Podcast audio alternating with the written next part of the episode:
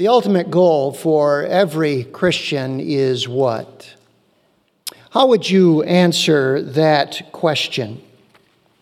Well, if it's the ultimate goal, then it has to be comprehensive enough to encompass every Christian. So it uh, must include both the rich as well as the very poor. It must be the same for men as well as women. It must be available for the young as well as the old, and it must be accessible for the single talented among us as well as the multi talented. Well, I think the greatest answer that I've ever read to that question, what is the ultimate goal for every Christian life, comes from the Westminster Confession of Faith. And here's how that catechism opens What is the chief end of mankind? And then the wonderful answer is given Mankind's chief end is to glorify God and to enjoy Him forever. I think the greatest definition that I've ever heard of what it means to glorify God came from Charles Ryrie, who's the author of the Ryrie Study Bible. And he put it in very simple terms that I've never forgotten. This is what he said To glorify God is to show Him off. Now, all of us know what it means to show off. I think a few of us have done that in our life, haven't we? We have drawn attention to ourselves. So, glorifying God then means we draw attention to Him. Uh, C.S. Lewis, the great apologist, weighed in on this, and he said the glory of God is the real business of life. And I think he's exactly right. The glory of God is the real business of life. Now, here's the question How do we glorify God best? And what enables us to glorify Him, if this indeed is the chief end of mankind? Well, this morning, I want to bring a message simply entitled Glorifying God in Victory. And we're going to return to Genesis chapter 14 and look at verses 17 to 24, because at the end of this very stunning victory over the eastern kings that we saw just a few weeks ago, Abraham faces an even greater test. Can you believe that? This is a greater test than that battle brought to him. And the test was this would he take the glory for himself, or would he give the glory unreservedly to God? Abram passed the test. He passed the test. And how he did that is the subject of our message this morning. I hope all of us would say, if I were tested in this way, I would pass the test of giving the glory to God. And so take your Bibles and turn with me, if you will, to Genesis chapter 14. And I want to read verses 17 through 24. And you follow along as we look at this incredible test that Abraham faced and how he passed this test. Notice what the Bible says. After his return from the king of Omar and the kings, or of, from the defeat of Omar and the kings who were with him, the king of Sodom went out to meet Abram at the valley of Shaveh, that is the king's valley. And Melchizedek, king of Salem, brought out bread and wine. Now he was priest of God Most High. And he blessed Abram, and he said, Blessed be Abram by God Most High, possessor of heaven and earth, and blessed be God Most High, who has delivered your enemies into your hand. And Abram gave to him a tenth of everything. And the king of Sodom said to Abram, Give me the persons, but you can take the goods for yourself.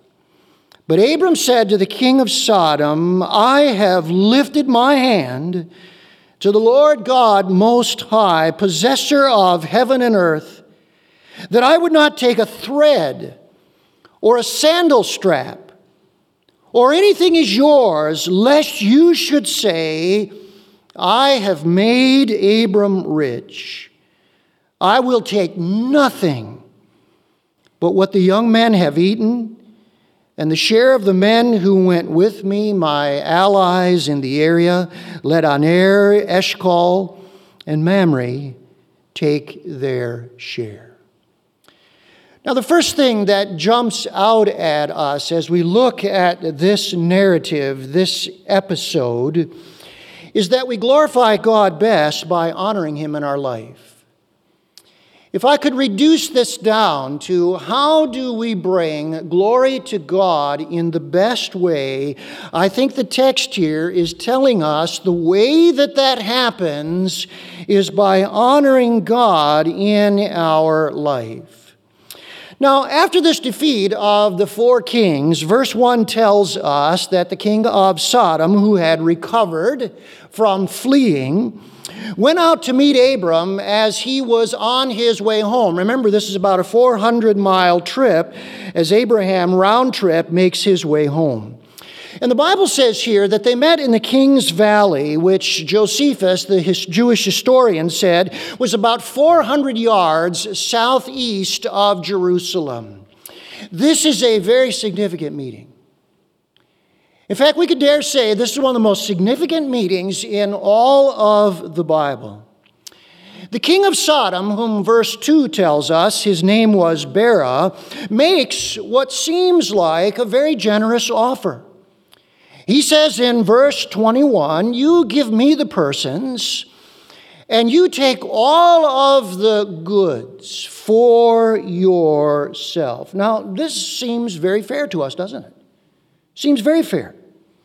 Uh, the, the king of Sodom's people would want to return home. All the stuff that they had lost would seem to be in the king's power to give.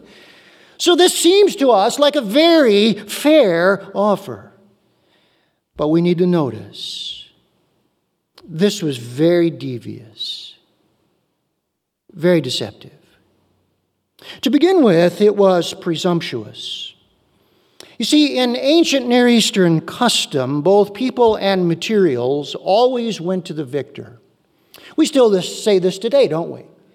To the victor belongs the spoils. And no one would have questioned that Abram, after winning the battle at great risk, had all of this in his control and possession. So Bera is actually in no position to bargain at all, yet he arrogantly takes control of the situation. Second reason this was devious and deceptive, although the author seems very generous, it was really calculating, conniving, and self serving. It is very possible that a document was written up to formalize this agreement that we have just read here. And I don't know what you think about somebody like the king of Sodom, but I can just imagine him returning home with a document in his hand, waving it through the streets of Sodom, and saying, Hey, everyone, look who I'm allied with. I'm allied with the great and wonderful and powerful Sheikh Abram. And can't you just see this king Bera saying, Do you see all his wealth? Some of that wealth, in fact, a large portion of it, I gave to him. I made him rich. We're buddies. And what appears like generous actions is actually manipulative and enterprising. Now we have to stop here for just a moment and we have to say, was this much of a temptation for Abraham? And, brothers and sisters, you better believe it was a temptation. In fact, it was a huge temptation. Easy money, sanctioned by the culture, is very hard to turn down. Try it sometime. Have some easy money come your way that the culture says, hey, this is yours, and you try to turn that down. This week, while I was in the store, the man in front of me in one of the stores that I was in bought some lottery tickets.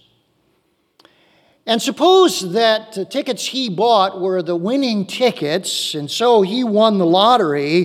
What are the chances that he would say to himself, you know what? I shouldn't really be gambling anyway. I think I'll give all of my winnings away to charity. How many of us this morning think there is the remotest possibility that he would do that? That's not why people buy lottery tickets. You see, easy legal money is very, very hard to turn down. We need to make no mistake about this. Make no mistake at all. Abram, if he takes this money from a corrupt and conspiring king, he would dishonor God. There's no question about it. He would taint his own reputation and the reputation of the God that he represented now that he had become popular in all of Canaan. And of all the reasons to turn this money down, and there are a number, the primary one that Abraham saw was this is about the honor of God. Look again at verse 23. I have lifted my hand, he said, to the Lord God Most High, possessor of heaven and earth.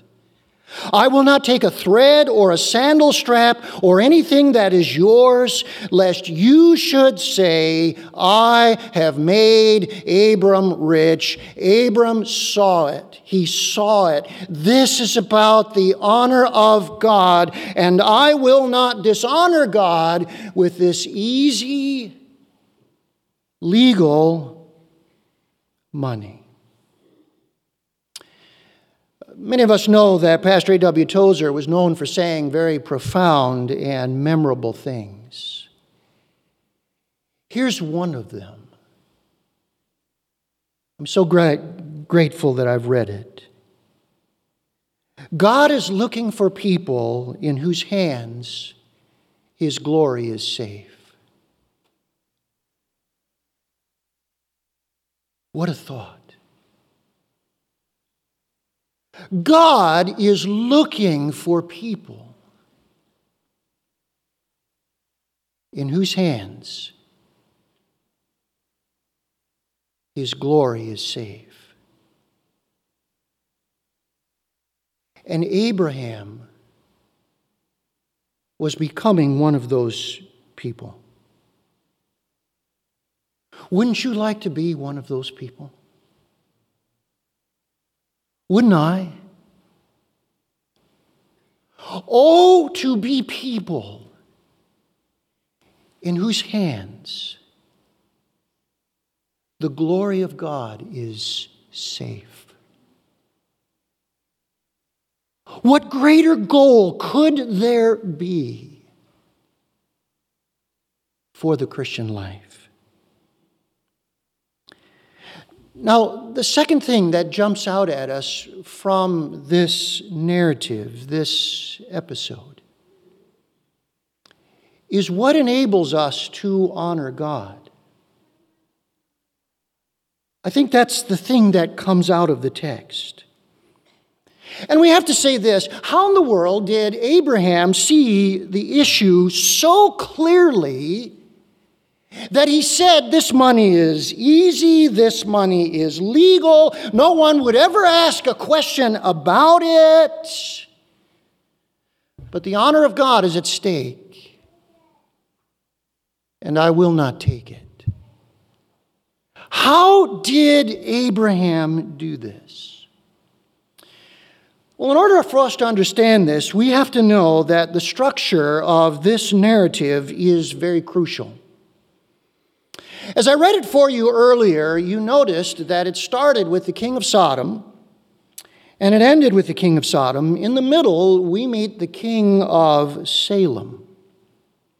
Now, by this structure, what Moses is doing, who recorded this for us, is he's giving us the theological meaning of what Abraham did. By the way, this structure is known as a chiasm.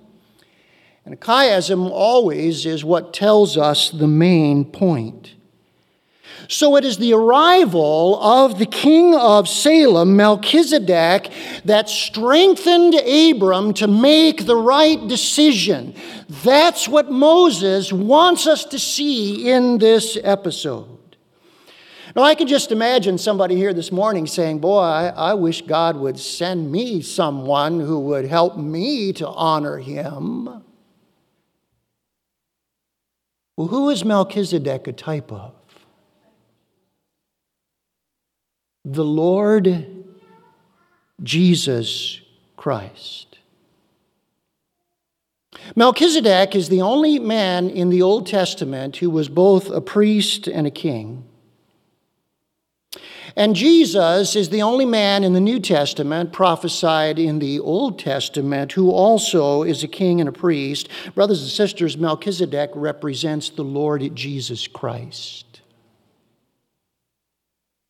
And as Melchizedek strengthened Abram to glorify God, so Jesus can strengthen us to glorify God. It's a little early this morning. Are you with me?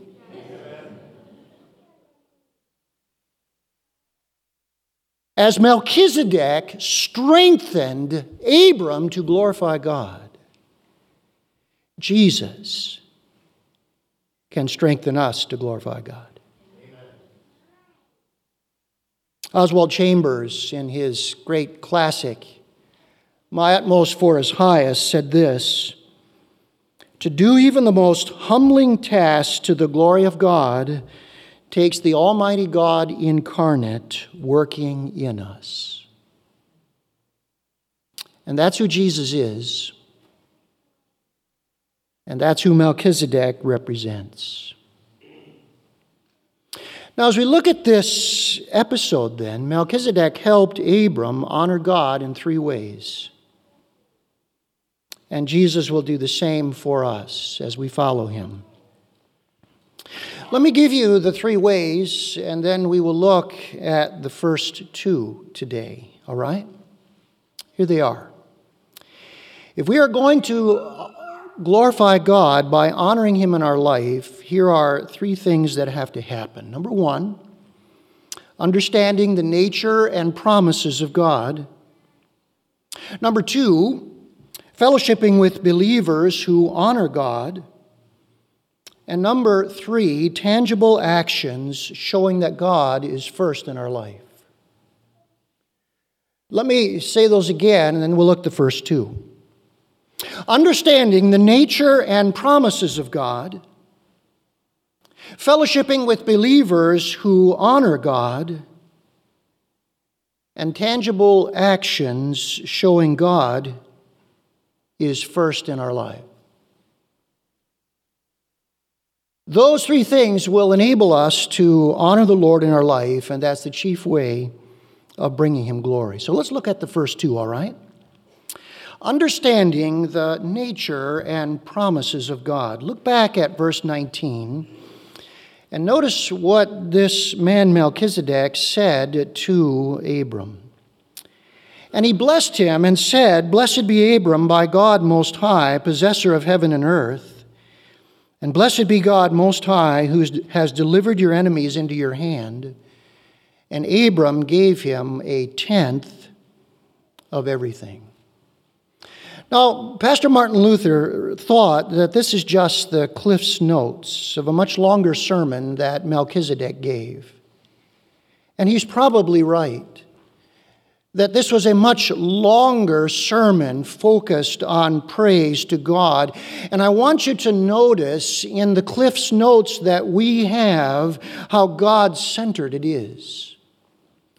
To bless God, verse 20, means to extol him in praise. And, brothers and sisters, this does just that. When Melchizedek refers to the Lord as God Most High, that is a very rare way of talking about God in the Old Testament. And in this episode, it occurs four times. It means that God is the supreme being who is above all other so called local gods. When he says that he is the possessor of heaven and earth, possessor is not the normal word for creator. It means that God is not only the creator, but he is the owner of everything. And then when he says in verse 20, Abram, he's the one who delivered you from your enemies. That is the very same root word that God will use later in the next chapter to say, I'm your shield. I'm your shield. Now, what is Melchizedek doing here? He is reminding Abram how big God is and how little Abram is. He is reminding him of the true source of his victory. By the way, doesn't this remind us of Jesus in John 15 5? Apart from me, you can do what? Nothing. Nothing. One of the greatest ways and motivators to honor God is to be reminded of who He is and who we are. Right? I hope one of the reasons you read your Bible is to be reminded of who God is and who you are. One of the reasons we're here today in this worship service is to be reminded who God is and who we are. You see, when God is big and we are small, it's very hard to rob him of glory, isn't it? But when God is small and we are big, it's very easy to dishonor him, isn't it? Very easy. And so, what Melchizedek is saying to Abram is I want to remind you of something. I want you to be reminded of the nature and promises of God, and when you are reminded, you will see how big He is and how small you are. And that will motivate you to make the right decision. By the way, uh, we are praying for the next pastor of this church. We had a nice prayer meeting for that on Sunday evening. If you would say to me, Pastor, what kind of pastor should we be praying for? I would say, well, one of the things to include is this pray for a pastor whose God is very big and he is very small. Because if you get that kind of pastor, he will focus you on God. And if you are focused on God, it will lead to honoring God. Let me just also say here I'm grateful to our music director, Julie, for choosing songs that honor God as great and holy. Aren't you grateful for that? J.S. Bach, the great Christian composer, said this all music should have no other end and aim than the glory of God and the soul's refreshment. Where this is not remembered, there is no real music, but only a devilish hubbub. And even the music that we sing about God will have an impact on our desire to honor Him. And so, if we want to live a life that honors God, and that's the greatest way to bring Him glory, we must understand the nature and promises of God. Let's look at the second way that Melchizedek helped Abram to honor God fellowship with believers who honor God. Fellowshipping with believers who honor God. Look at verse 18 with me again. And Melchizedek, king of Salem, brought out bread and wine. He was priest of God Most High. Now, when Melchizedek brings out bread and wine, we need to understand this. This was actually a fellowship meal for a peace treaty. Uh, this is a figure of speech. Bread and wine would refer to an entire meal. And when he brings this out to Abram and those who are with him, it is a communal meal designed to enter into a peace treaty. Now, here's what we need to understand the word Salem, king of Salem, that is a word that means peace. It is related to the word shalom, which is still the greeting that Jewish people have today to their friends that means peace. So think about this. Melchizedek is offering to be an ally to Abram. What an ally he would be, right? By the way, think of this. If he represents Jesus, who's offering to be your ally?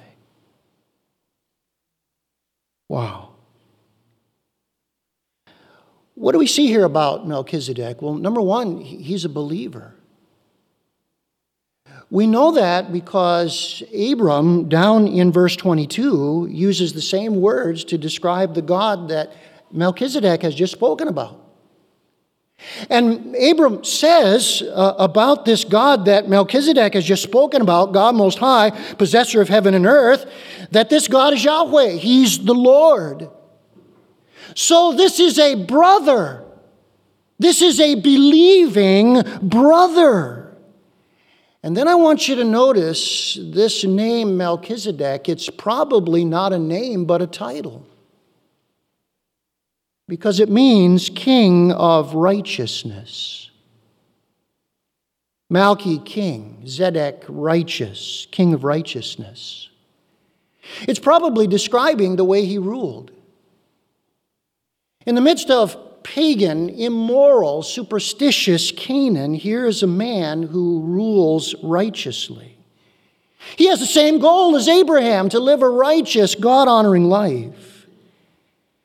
And then when it says he is priest of God Most High, he was serving God just as Abraham was. By the way, a little insight here.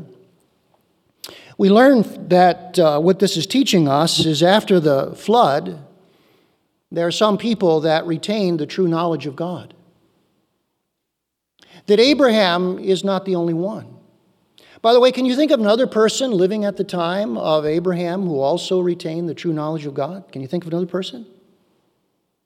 Job. Job lived at the time of the patriarchs. So there's Job, there's Melchizedek, there are some who are scattered after the flood who still retain the knowledge of God. And here is a man who is a believer. He has the same goal of serving God that Abraham has, and he is living a righteous, God honoring life.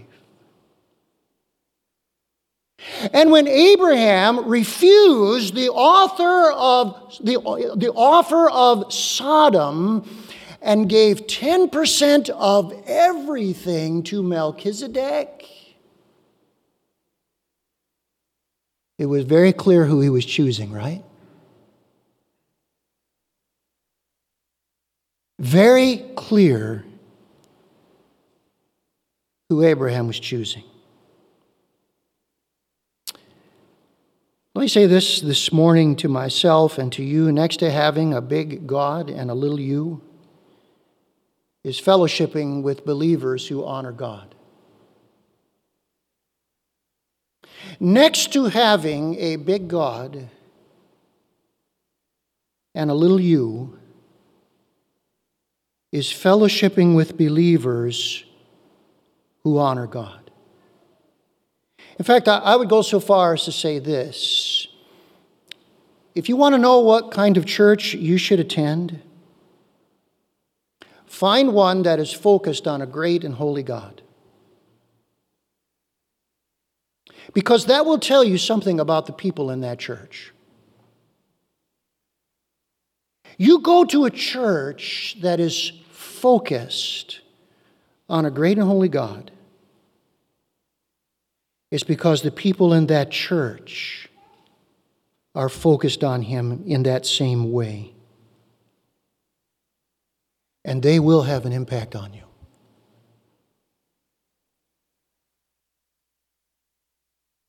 They will have an impact on you.